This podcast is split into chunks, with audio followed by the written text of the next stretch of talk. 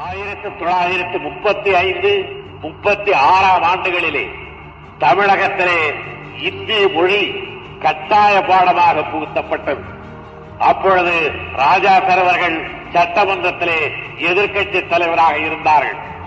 நாங்கள் எல்லாம் அப்பொழுது தமிழர் மன்றங்கள் தன்மார மன்றங்கள் திராவிடர் கழகங்கள் என்ற பல்வேறு அமைப்புகளாலே நாங்கள் கிளர்ச்சியை நடத்தி இந்திய எதிர்ப்பு போராட்டம் நடத்த வேண்டும் என்று நாங்கள் ஏற்பாடுகளை செய்தோம்.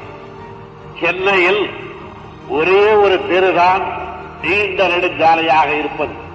திருவற்றியூர் கோடியிலே இருந்து சென்னையில உள்ள மத்திய மருத்துவமனை வரையில் ஒரு நீண்ட தெரு இருக்கின்றது. அந்த தெருவிலே முக்கால் பகுதிக்கு தம்முடைய தோளில் பெரியதோர் தமிழ் கொடியை தாங்கிக் கொண்டு ராஜாசர் அவர்கள் நடந்தே ஊர்வலத்தில் இந்தி ஒழிக தமிழ் வாழ்க என்று முழக்கமிட்டுக் கொண்டு வந்தார்கள் முழக்கமிட்டுக் கொண்டு வந்தார்கள் என்று நான் இறந்த காலத்தில் வைத்திருப்பதாலே இப்பொழுது வரமாட்டார்கள் என்று யாரும் கருத தேவையில்லை.